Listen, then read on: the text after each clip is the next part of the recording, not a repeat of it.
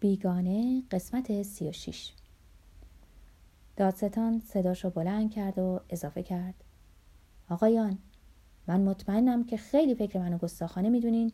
اگه بگم مردی که روی این نیمکت نشسته به قدر مردی که قرار فردا محاکمه بشه گناهکاره. اون باید مجازات بشه. در اینجا دادستان صورتش رو که از عرق برق می‌زد پاک کرد. و بالاخره گفت وظیفه او بسی دردناک بوده. اما اونو با جدیت به انجام رسونده. اعلام کرد من نمی‌تونم با جامعه سر و کار داشته باشم که نه قوانین اساسیش رو می‌شناسم نمی‌تونم به دل انسانی اون که واکنش های بنیادینش رو نمی‌شناسم متوسل بشم. اون گفت من سر این مرد رو از شما می‌خوام و با دلی آسوده اونو از شما می‌خوام.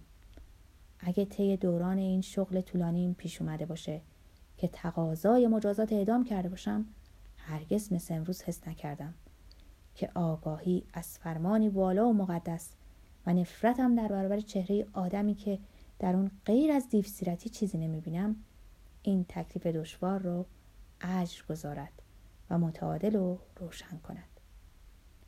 وقتی داستان نشست سکوتی طولانی برقرار شد و من از گرما و بهت منگ شده بودم. رئیس دادگاه کمی سرفه کرد و با صدای پایین از من پرسید چیزی برای اضافه کردن ندارم.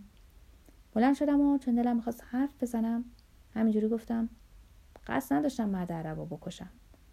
رئیس گفت این یه جور تصریح کردنه.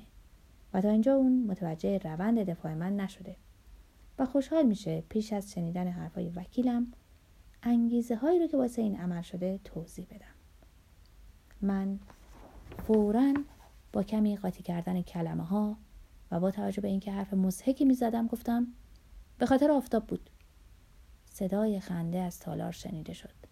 وکیلم شونه بالا انداخت و بلافاصله به او اجازه سخن گفتن داده شد. اما او اعلام کرد که دیگه دیر شده و به چند ساعت وقت احتیاج داره و برای بعد از ظهر قرار گذاشت. دادگاه با او موافقت کرد.